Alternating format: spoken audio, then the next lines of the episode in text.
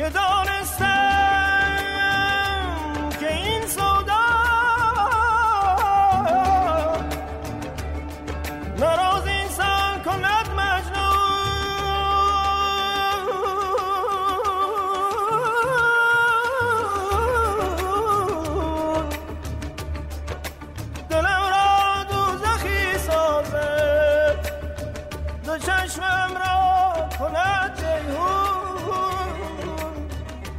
روایت نینوا نینوا فصل دوم.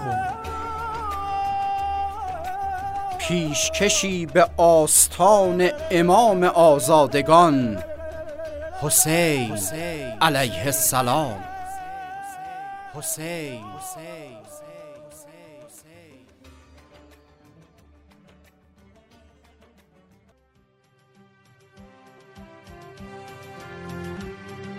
قسمت اول ملک یا ملک در فصل اول روایت نینوا نقل شد که امام حسین علیه السلام در پی عدم بیعت با یزید شبانه از مدینه خارج می شوند و برای مدت چهار ماه و اندی در مکه مستقر می گردند.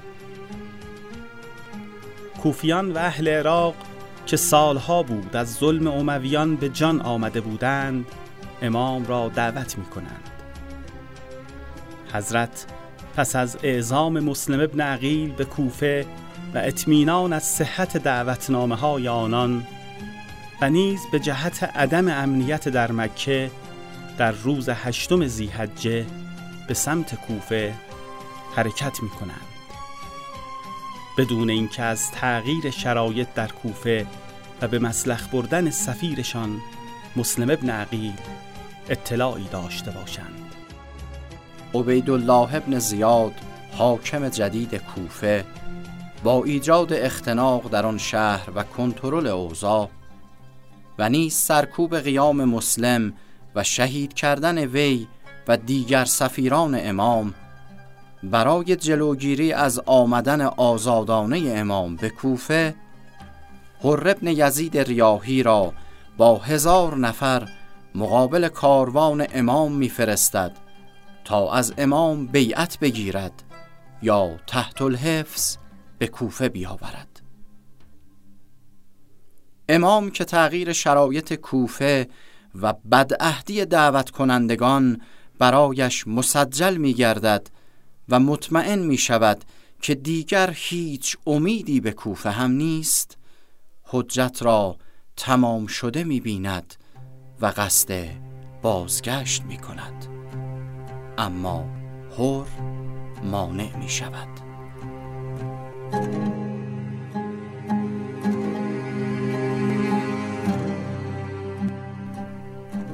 پس از مجادله و سختگیری هر امام پیشنهادات زلت آور مطرح شده را نمیپذیرند. لذا قرار می شود کاروان حسینی نه به کوفه بروند و نه به سمت مدینه برگردند تا هر کسب تکلیف کند. برای همین به راه سومی می روند تا دستور جدید از کوفه برسد.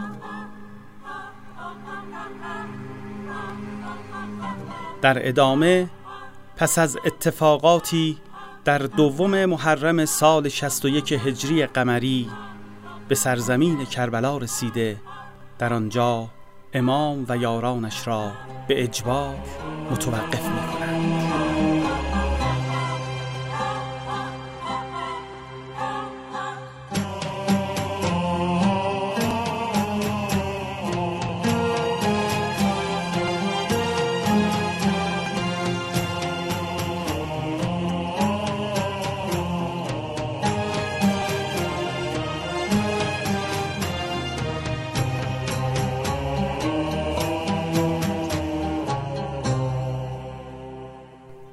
عبیدالله ابن زیاد فرمان حکومت ری را برای عمر ابن سعد ابن ابی وقاص نوشته بود.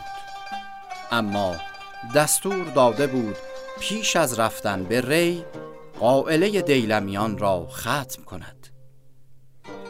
وی ابن سعد را به فرماندهی چهار هزار نفر از کوفیان معمور کرده بود به سوی محلی به نام دستبی برود زیرا دیلمیان به آنجا رفته و آن شهر را گرفته بودند.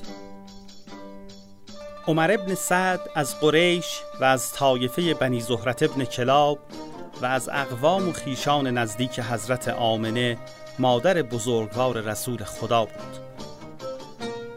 مادر ابن سعد بشرا دختر قیس ابن عبی کیسم از اسیران مرتد بعد از پیامبر است و پدرش سعد ابن عبی وقاص از پنج نفری است که در آغاز بعثت رسول خدا به وسیله آشنایی با ابوبکر به دین اسلام درآمدند.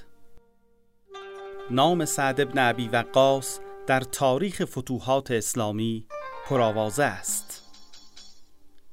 عمر سعد اما از کسانی بود که برای یزید درباره حفظ کوفه نامه نوشت وصیت کردن مسلم نزد خودش را خوش نداشت و نهایتا آن وصیت شخصی را نزد ابن زیاد فاش کرد. عمر سعد پس از آنکه ابن زیاد وی را به فرمانداری ری منصوب کرد از کوفه خارج شد و در حمام اعین اردو زد. وقتی حرکت امام حسین و آمدنشان به کوفه مطرح شد ابن زیاد عمر ابن سعد را خواست و خطاب به او گفت به سوی حسین برو. وقتی کار را تمام کردیم آنگاه آزم ری شو. خدا تو را بیامرزد. اگر صلاح می‌بینی که من را معاف کنی این کار را بکن. معاف خواهی بود. ولی به شرط اینکه فرمان حکومت ری را بازگردانی. وقتی ابن زیاد این گونه گفت عمر ابن سعد پاسخ داد پس امروز را به من مهلت بده تا بیاندیشم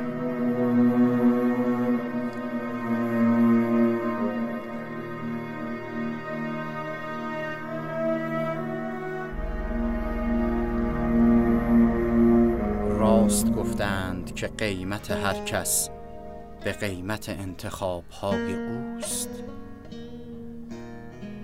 و البته انتخاب جوهر انسان است و مگر زندگی جز انتخاب است؟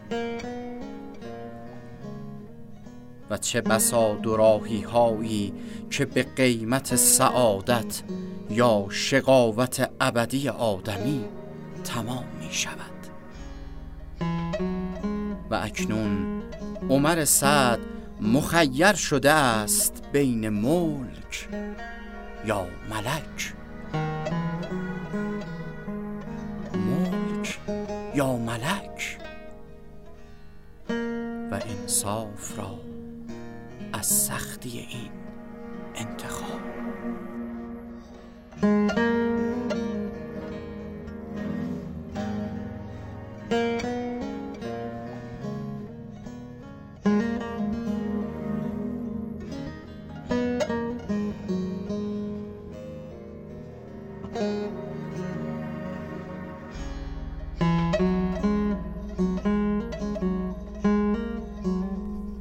ابن سعد برفت و با نیک خواهان خیش مشورت کرد.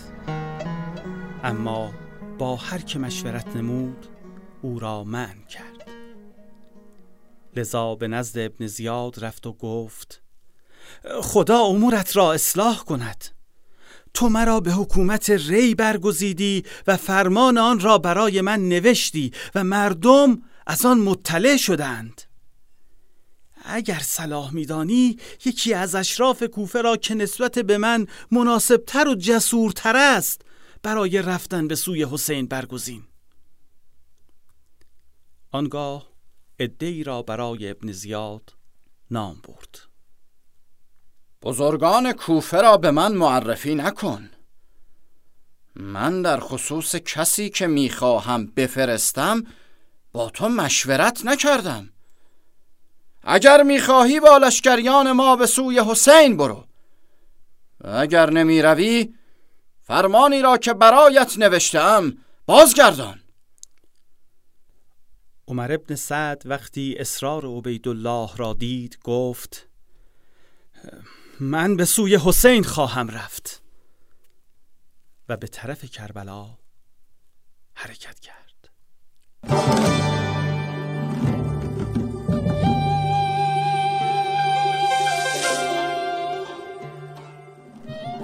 زمان سوم محرم سال 61 هجری. مکان کربلا.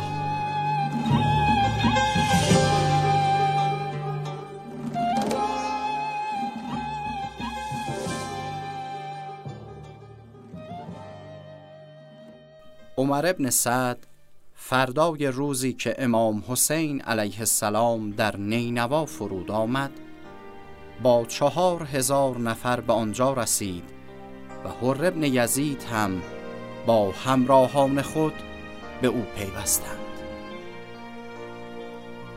ابن سعد عزرت ابن قیس احمسی را نزد خیش خواند و گفت برو و از حسین ابن علی بپرس برای چه به اینجا آمده و چه می‌خواهد؟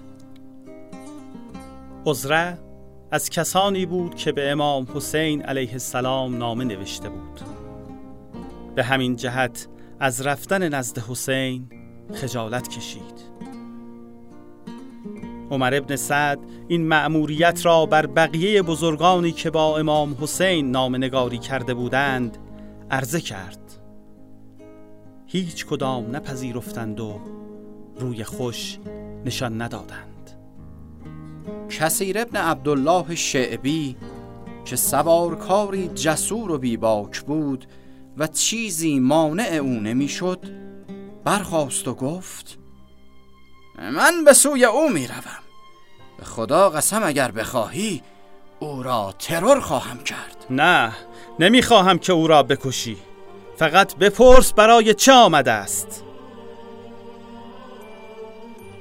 کثیر به سوی حسین رفت. ولی ابو سمامه ساعدی که او را می شناخت و می‌دانست که او به قافل کشی در عرب شهره است اجازه نداد وی مسلح نزد امام برود. کثیر نیز حاضر نشد سلاح خود را وانهد و لذا به نزد ابن سعد برگشت.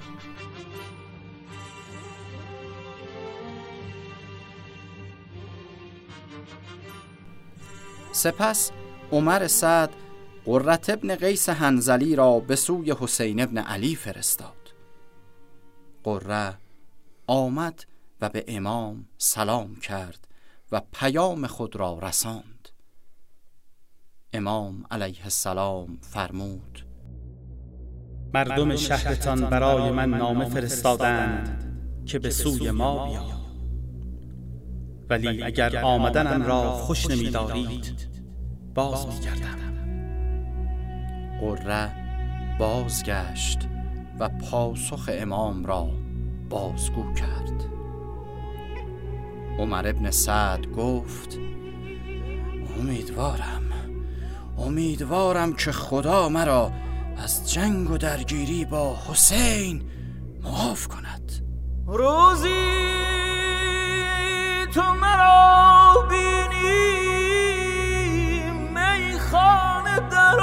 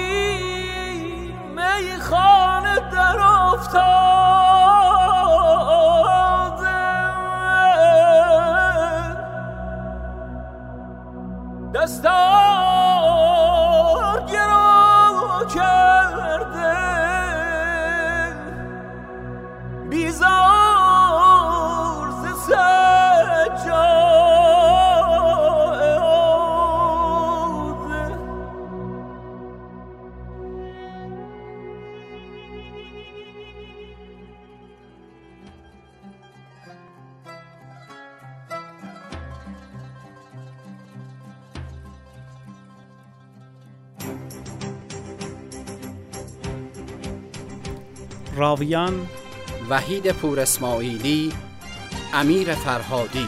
انتخاب موسیقی و افکت کاوه افزل پشتیبان فنی داریوش حری. مشاوران تاریخی دکتر مصطفی پیرمرادیان حجت الاسلام وحید نجفیان. کاری از گروه پژوهشی هنری آوای حنیف. تهیه شده در واحد تولیدات رسانه‌ای کتابخانه زهرائیه نجف آباد. تابستان 1400 خورشیدی.